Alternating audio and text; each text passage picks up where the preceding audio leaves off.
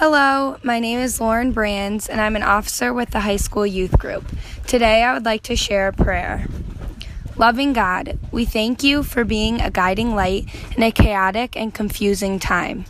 We pray for all those who are suffering and in need of your love.